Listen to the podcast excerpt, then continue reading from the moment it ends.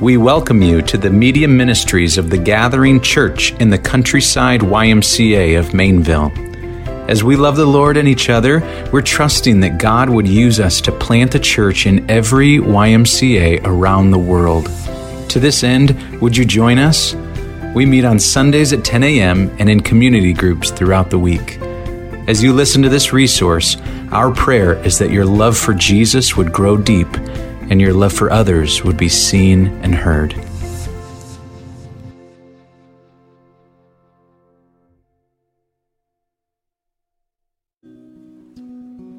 So this is the word of the Lord.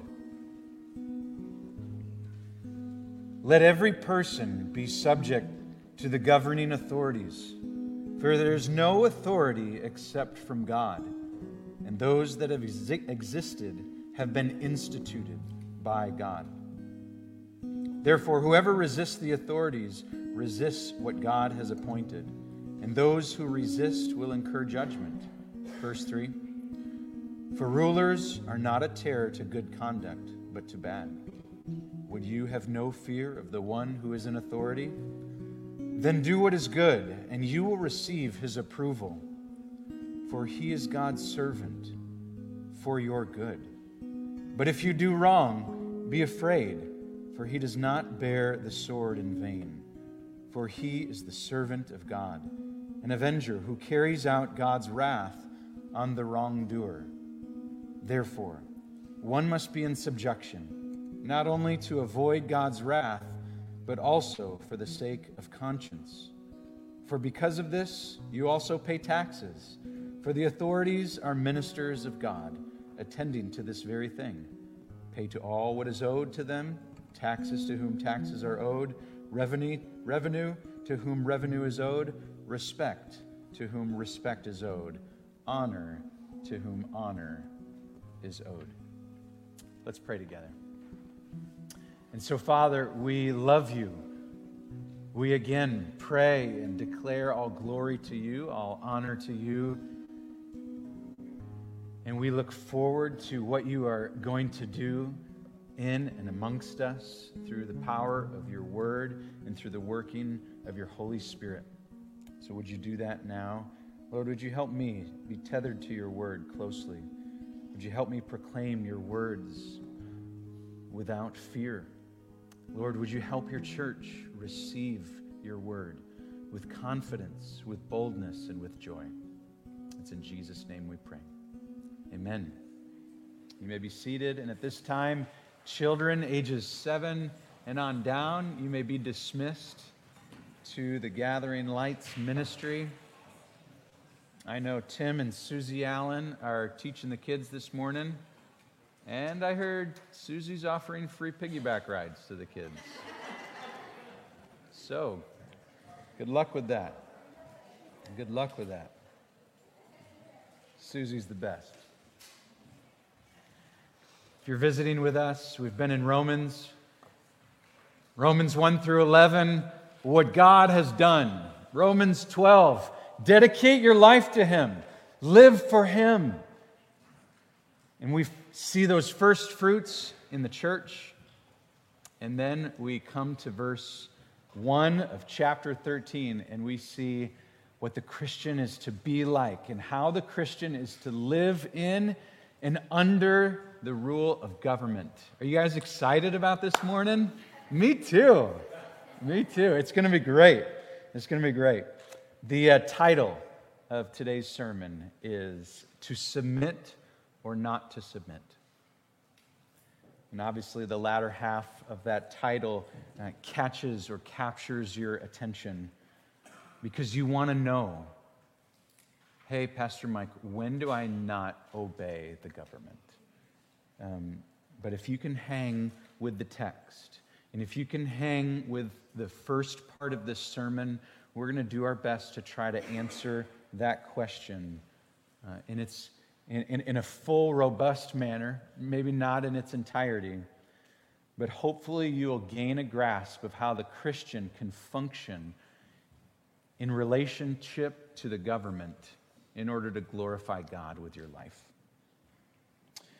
The message of today's text. So in a sentence, we call it the timeless truth what is true for the Christian that lived in the church at Rome, and what is true for the Christian who's sitting today under God's word in Maineville, Ohio. This is what you need to hear today. Submit to the government when they are acting within their rightful, God-given authority. So hopefully you're hearing that this is not Newman's ideas, but God, through his inspired word, telling his church what to do. And here's our 2 points that will govern our time together. The first point, and if you're taking notes, and I would encourage you to do so, is when to submit. When to submit, or how to be a godly citizen in America, okay? Our government, where we're living right now. And the second point is when to not submit, when to not come under, when to oppose, object, or appeal. And that also is framed or is in the context of how to be a godly citizen in America. So both points hopefully will help you live out your kingdom citizenship in heaven on earth even this week. And a disclaimer, as soon as this sermon leaves my lips, it will be both dated and localized.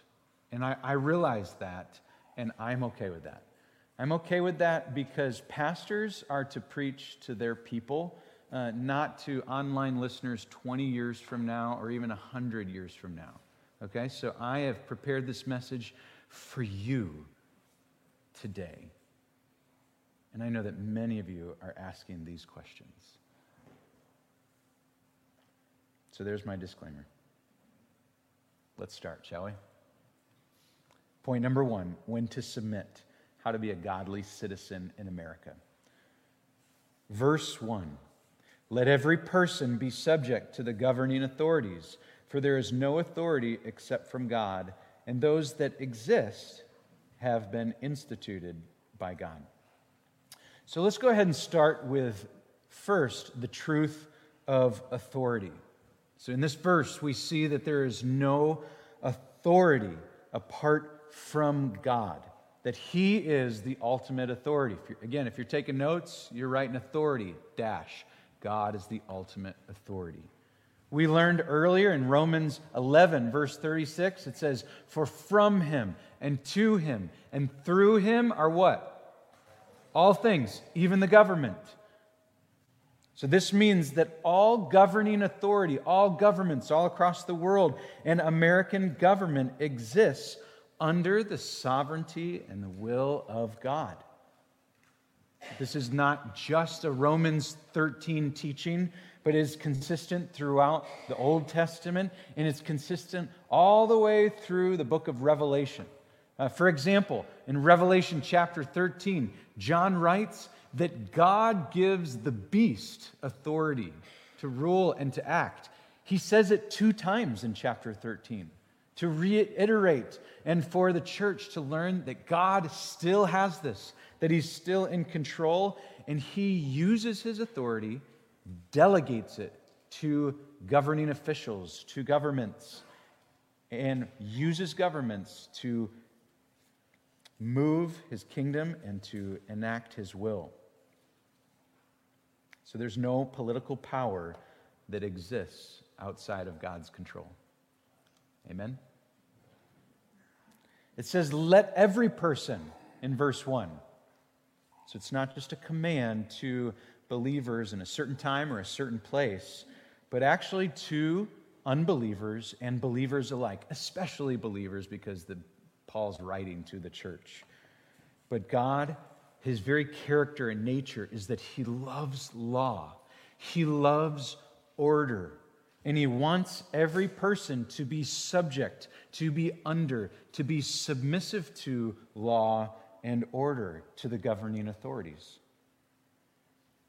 And Paul says to be subject to them, to be subject to the governing authorities, which sometimes includes obedience, but it's a different word. If he would have said obedience, he would have said it. But he says to be subject to him. So this word recognizes that there is a position of authority that the government has over you. You, as a citizen of the United States, you are subordinate to the governing authorities. Why? Because God put them there. Look at the last part of this verse. It says the government has been instituted, that is, put there or appointed on purpose with knowledge by God. That's what he does. And so the reason why God tells the church to be subject to governing authorities is that the government has divine origin. So far, if you're tracking with me, here's just the short of it. God has all authority. He delegates his authority. He delegates it to the government. The government, therefore, has authority. So, verse 2, look at it with me. Therefore, if you're following this line of argument, whoever resists the authorities resists what God has appointed, and those who resist will incur judgment. You want the Newman translation? Here it is. Hey, you want to be a good citizen? This text isn't that hard. Obey the law. Be subject to the governing authorities that they have laid out. Like, support the government. Don't do crazy stuff that's against the law. Like, don't steal from people, and then you don't have to worry about anything, right? Hey, if you're under 21, don't drink. If you're 16 years of age or older, and you're driving, don't speed. If you don't like the speed limit, don't show your disapproval by speeding. There's an orderly way within our government to show disapproval. Go to your local governments. Express your grievances. Let them know that there is speed limits that are inappropriate here. If they don't change it, guess what you need to do? You need to submit to it. Let your eyes find a few of these verses with me, okay? Paul tells us what it looks like to be a good earthly citizen. And he speaks really plainly to the church. So 2 times, in verse 1 and verse 5, find it with me, he says to be subject to the government, to submit to them. Do you see that? And then he lays out a few specifics. Look at verse 6. He says, and we read it together, he says, pay your taxes. Look at verse 7 with your eyes. It says that you need to understand, hey, when you pay your taxes, don't cheat on your taxes.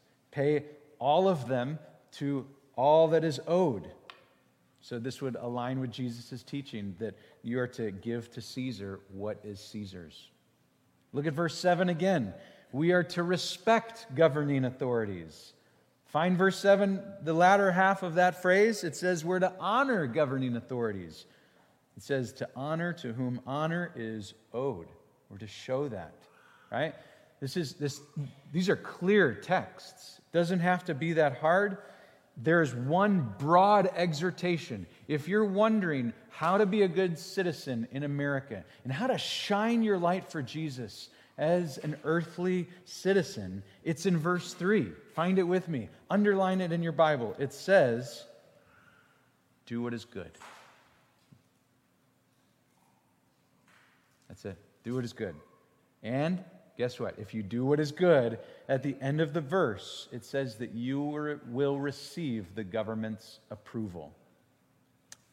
If you don't, verse 4 will happen. Are you tracking with me? Here we go. If you don't do good, verse 4 will happen.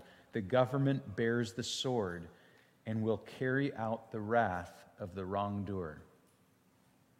So again, if you do good, you don't have anything to worry about. But if you're selling drugs in your basement and the police haven't found you yet and you're walking around, you will walk around with fear because of the authority that God has delegated to the government, they are allowed to use force. They're allowed to bear the sword. It's their divine right. If you have murdered someone and you're walking around hoping that the government hasn't caught you yet, you will walk around in fear. Why? Because the government has been given the authority to use the sword. Let's just talk about that for a second, okay? The sword, used in chapter 8 in reference to death. So the government has the right to exercise capital punishment.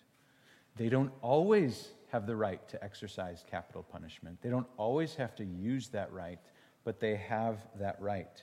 The general principle would be, if you take a life, the government can take yours. So do good, church. Honor those who are in authority. Respect them. If you don't agree with them, go through the correct channels. Okay?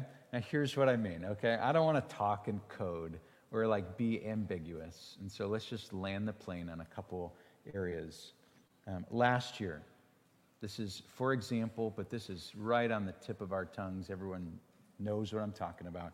There were a ton of riots going on. Remember that? If you don't, you need to watch the news, right? Like, people were upset at the police, and in general,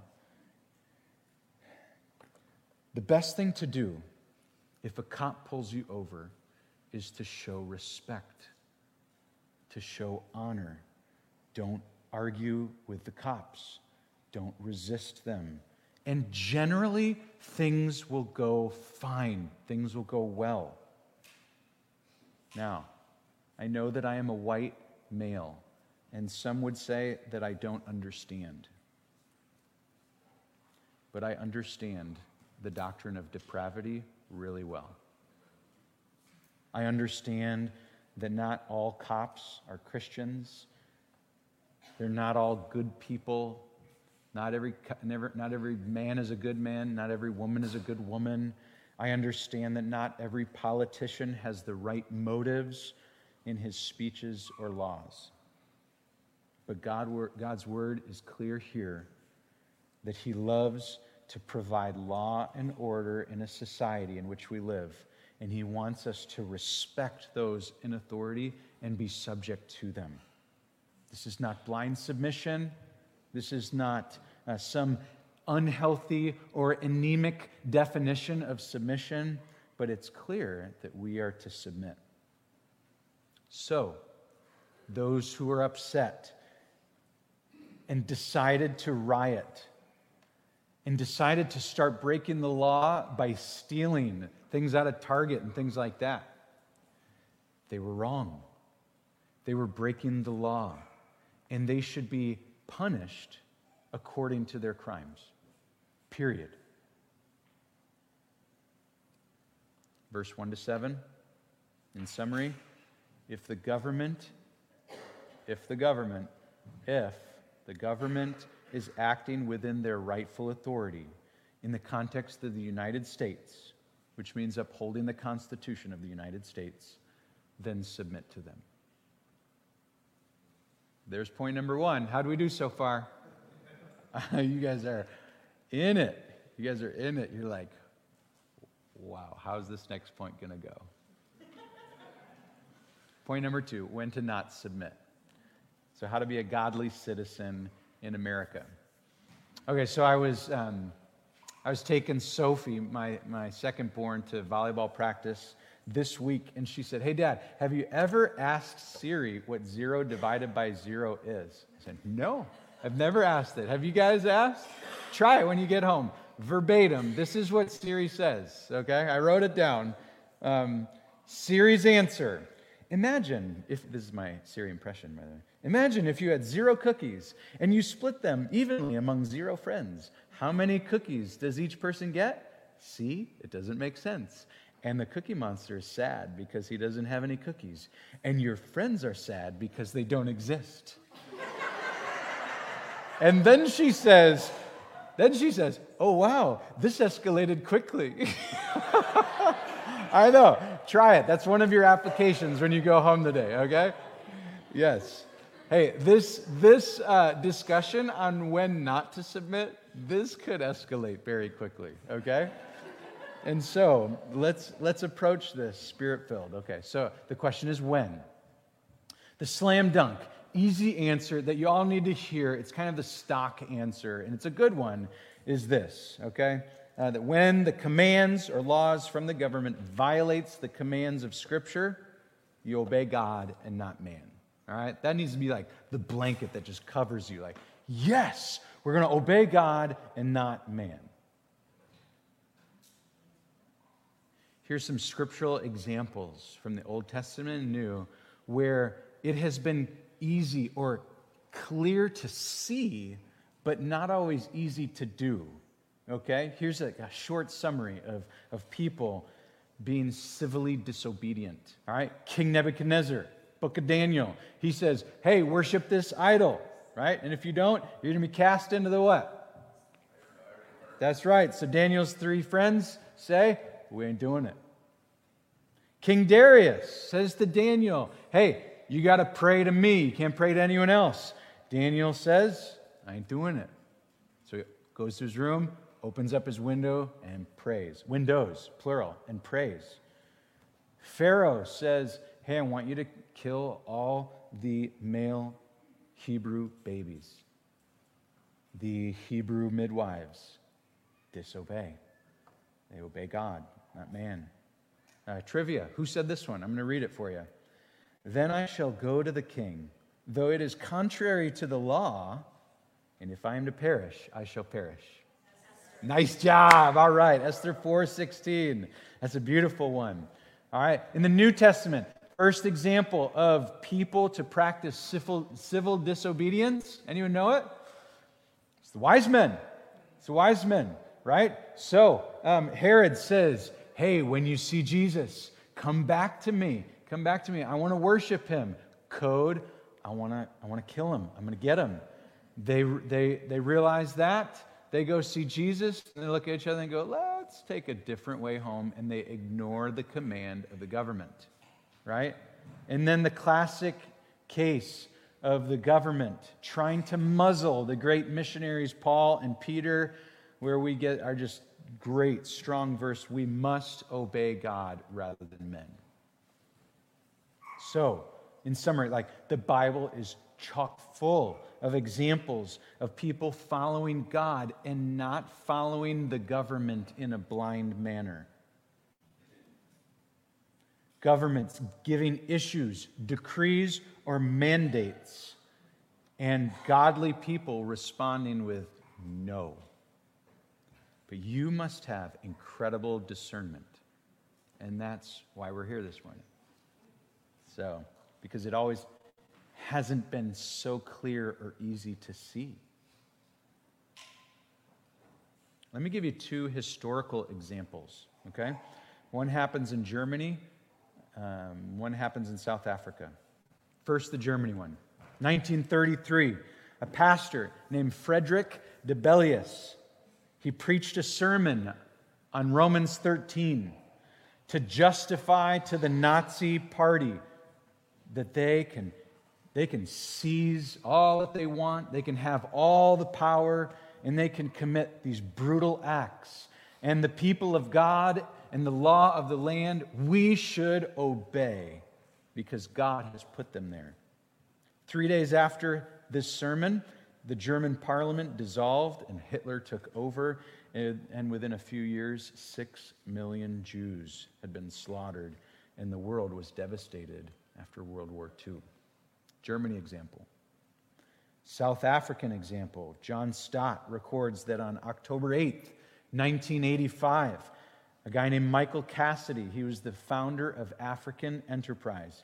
He was granted an opportunity to give an interview with the president of South Africa. His name was P.W. Botha in the city of Pretoria. And as he was approaching this interview, his hope and prayer was that the president would turn from his wicked ways and shut down the apartheid. When Michael came into the room, this is how it's recorded, the president opened his Bible and read out loud to him Romans 13 in order to demand unconditional support and allegiance to the government's apartheid policy. Lessons to be learned? Governments do not have unconditional authority. They don't. God does. Also, hey, don't read Romans 13 as a government official and do whatever you want. Also, church, this is one of the greatest passages that was abused in the last 18 to 24 months. Don't just take the government, read Romans 13 and say you have to obey everything. Most of Europe during the Dark Ages believed that if you were a part of the royal dynasty, that God must have put you there on the throne, which is true. We just learned that in verse 1. But that everyone must obey you, always, unconditionally. The historic term was rex lex. Any kids in like history classes learning that? The king is law. Does that sound familiar?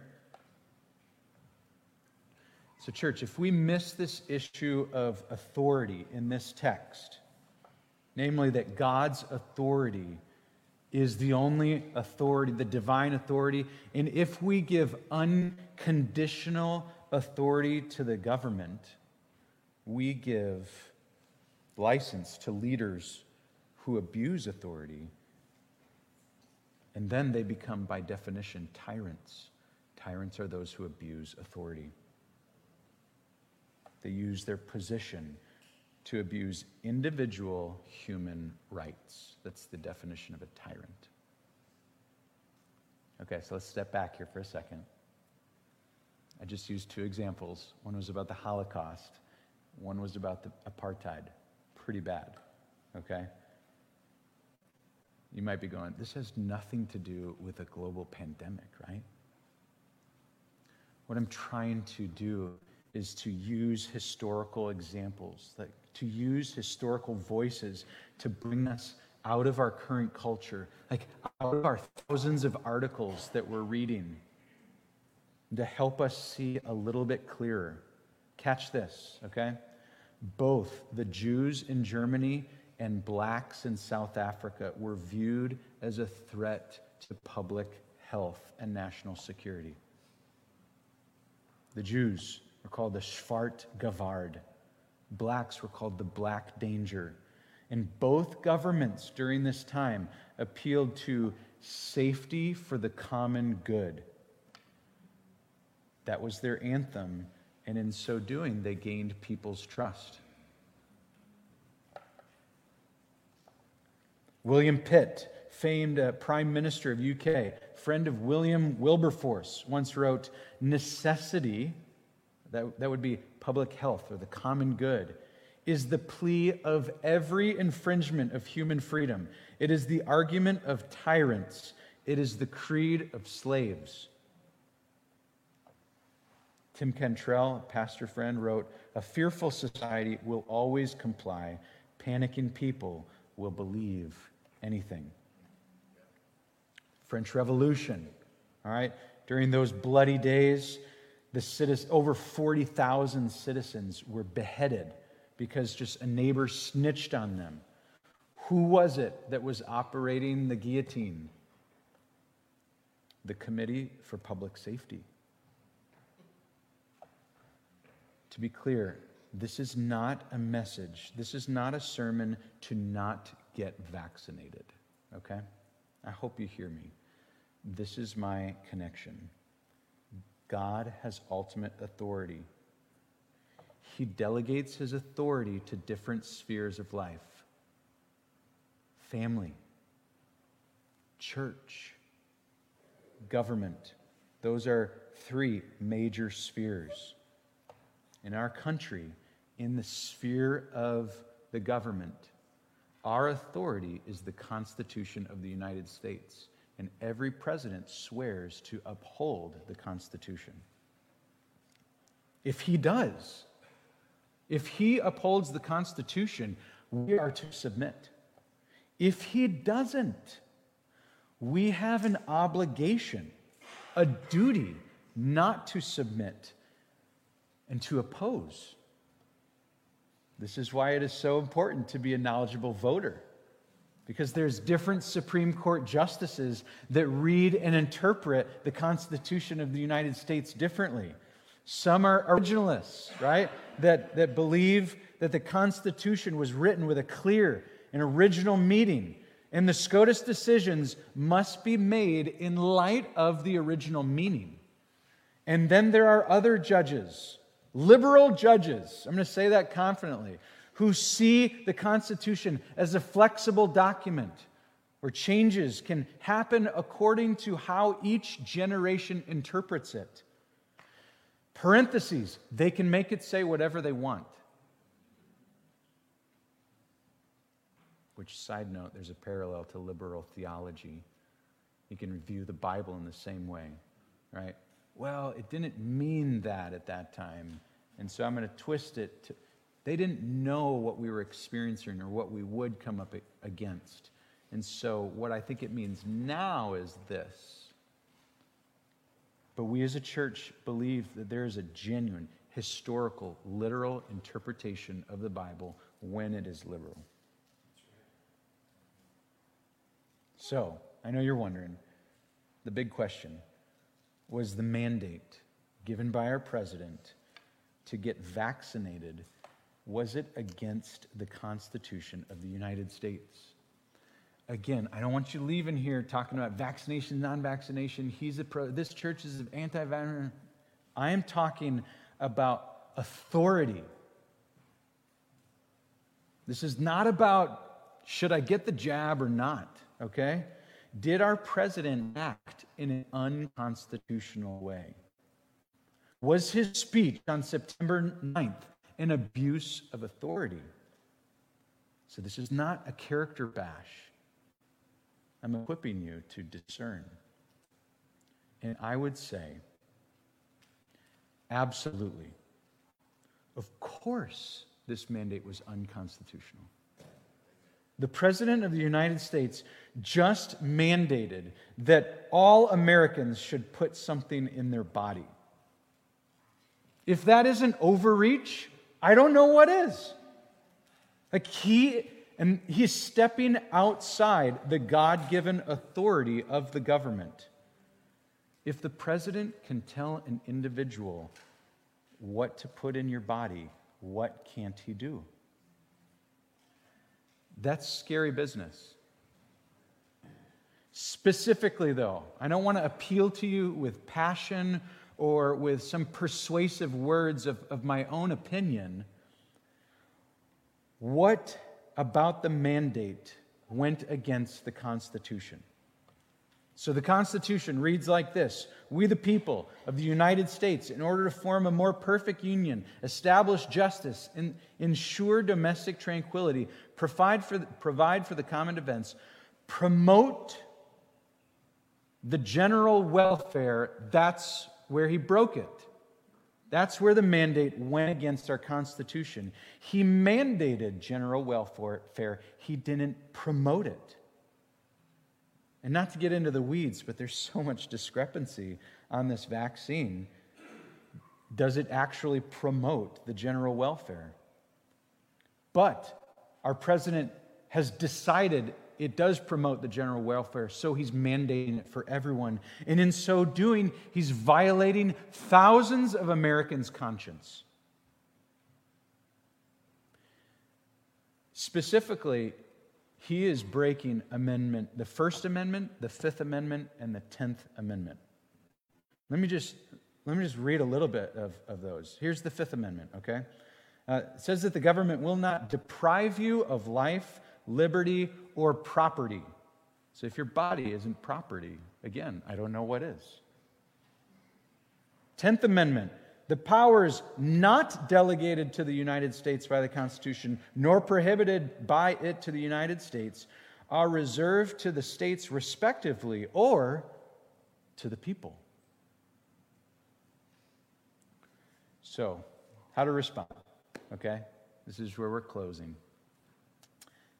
Four things. The first one is just a summary of verse 1 through 7, and it is this, that we need to submit. Submit to the governing authorities on matters according to God's word.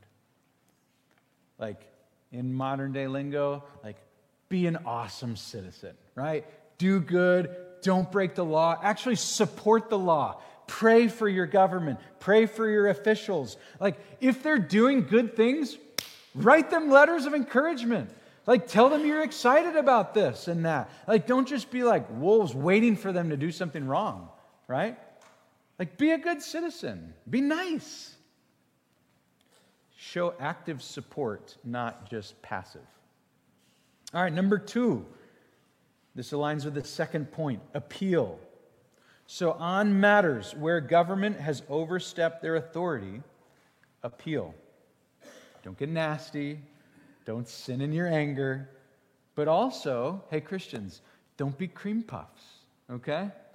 Like Jesus said, you are to let your light shine to the world, to all men, so that they may know my Father and give glory to him who is in heaven. So that would be, translation, to school boards, to local officials, to governments, to our governor, DeWine, to Biden. Like, according to the First Amendment, your right is to petition the government with your grievances. So, church, write a letter.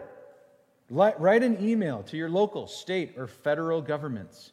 If you are seeing the government violate their God-given authority, catch this, whether you have been vaccinated or whether you have not been vaccinated, you have a God-given duty as a believer in this country to respond, appeal, and oppose. Number 3, faith, not fear. Vaccinations. I can't believe we're talking about this. I was just sitting with my wife in bed going, man, we're here, but this is where we are. This is where we are as a church and as a country, and God's people want to know, and God's word provides clarity. So it's important to be clear on this. Here's some strong statements coming, and let's talk about them in our community groups, and pursue the elders, and let's work through these, okay? Here we go. Number 1.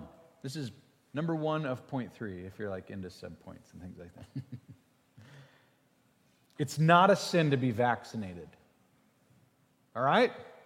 Don't be coming to me saying, I heard you. What you really mean is, come on. Like, I am all up to date on my childhood vaccinations. Like it's okay. This is an issue of authority that we're talking about, not whether to or not. You hear me on that one? Okay. Number 2. We will never mandate vaccinations at our church. We won't do it. Why? This is not a medical argument. Why won't we do it? As a pastor of this church, as an elder, I have not been given the authority to mandate vaccinations. I shouldn't do it. If I do, you need to appeal. You need to call me to repentance.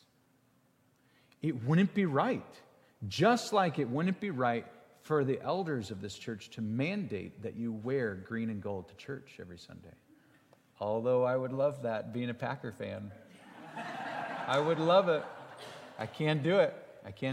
It's not within the realm that God has given me. Does that make sense? Number 3, we'll never mandate masks at church. We met this week as elders. We're all unified in this. Why?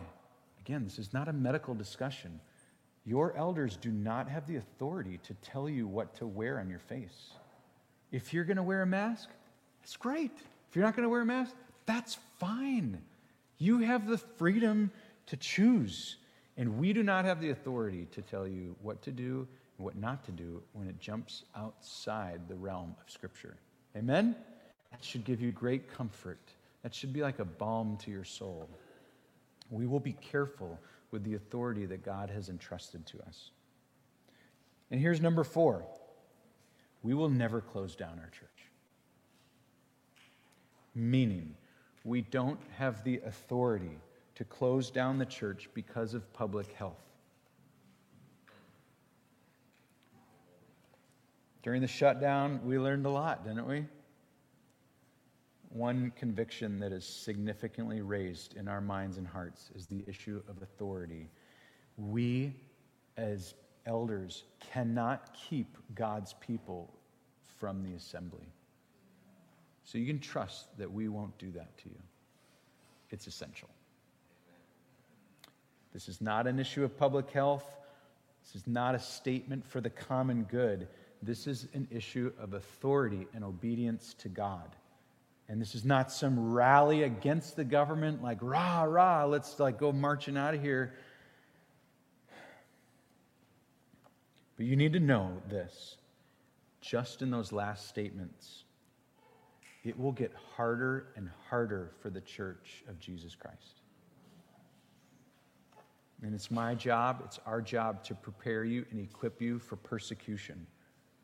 It's coming our way. Why? Because in the language of the government, the church will be the last, quote unquote, safe place. The schools will be safe. The businesses will be safe. The restaurants will be unsafe. But if we don't mandate vaccinations, churches will be unsafe. It's true, and it's coming. I mean, open your eyes. Look at the NFL. Just last year, they told their players that they couldn't go to church. That's wrong. We should be appalled by this. And instead, how have we responded? Well, we've got to stay safe. Never throughout history has the church valued safety over obedience to God. So if you're sick, hey, stay home. Don't be stupid, you know. But as a church, we're going to worship the Lord. We'll need your help. You ready? Last one, number 4, unity. Not unity to be anti-vaxxers or pro-vaxxers, okay? I already said it. I'm personally not an anti-vaxxer, okay? There are many of you in this church that have been vaccinated with the COVID-19 vaccination.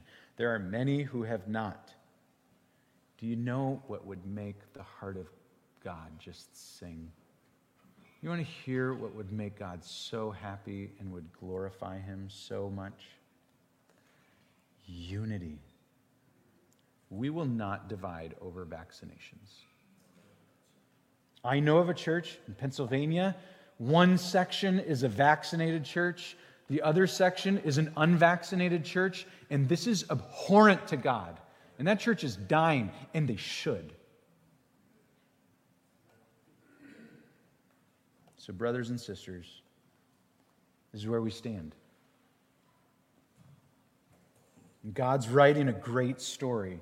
He's the author, he has the pen, and he's trustworthy. So let's, through prayer, let's fix our eyes on him during this time, okay? To close our service, I'm going to ask the worship team to come up. And hang with me for a sec, okay? If you have any fear in your heart during this time in any way, or if you are experiencing any tensions, any pressures, Paul says, if you're hard-pressed on every side, any job loss, or if there's any divisiveness going on in your family or within your friends, please, I want to ask you with a spirit of openness and willingness to live a life of surrender to God and live a life of surrender and openness to others, to lean on each other and ask for prayer. That's where unity can really happen. Not just, oh, let's just not talk about the things that are controversial, but our church is experiencing some tremendous challenges with these issues. And all members of the church need to come together, be aware of what's going on, and be praying for each other. We just came off the heels of Romans 12 about how to care for one another, how to serve one another, how to show hospitality, God's got a great plan for this church. If you need prayer, we're going to ask you to all stand. We're in worship. And in the wings, there'll be people over there just ready to partner with you in prayer. If you need prayer in your community group, set aside time to really be unified about these issues. And we're going to watch the Lord get a whole lot of glory in these next coming days. Amen? Will you stand and I'll pray for us? So, Lord, to you be all glory and honor and power. For from you and to you and through you are all things. May all glory be from you and to the church and in Christ Jesus forever and ever. Lord, guide us, guide our government. Lord, those who are in authority over us, we pray that we would be good citizens, that we would support them when they hold fast to the Constitution. Lord, that we would hold ourselves in a manner that is Christ-like in opposition when we oppose. Lord, we're going to see later in chapter 13 that we're to clothe ourselves with Christ. We pray that for us now. Would you help us in that quest? We love you, and we turn our eyes to you. We're going to look at your face, not just your hands to get stuff, but your face to know you.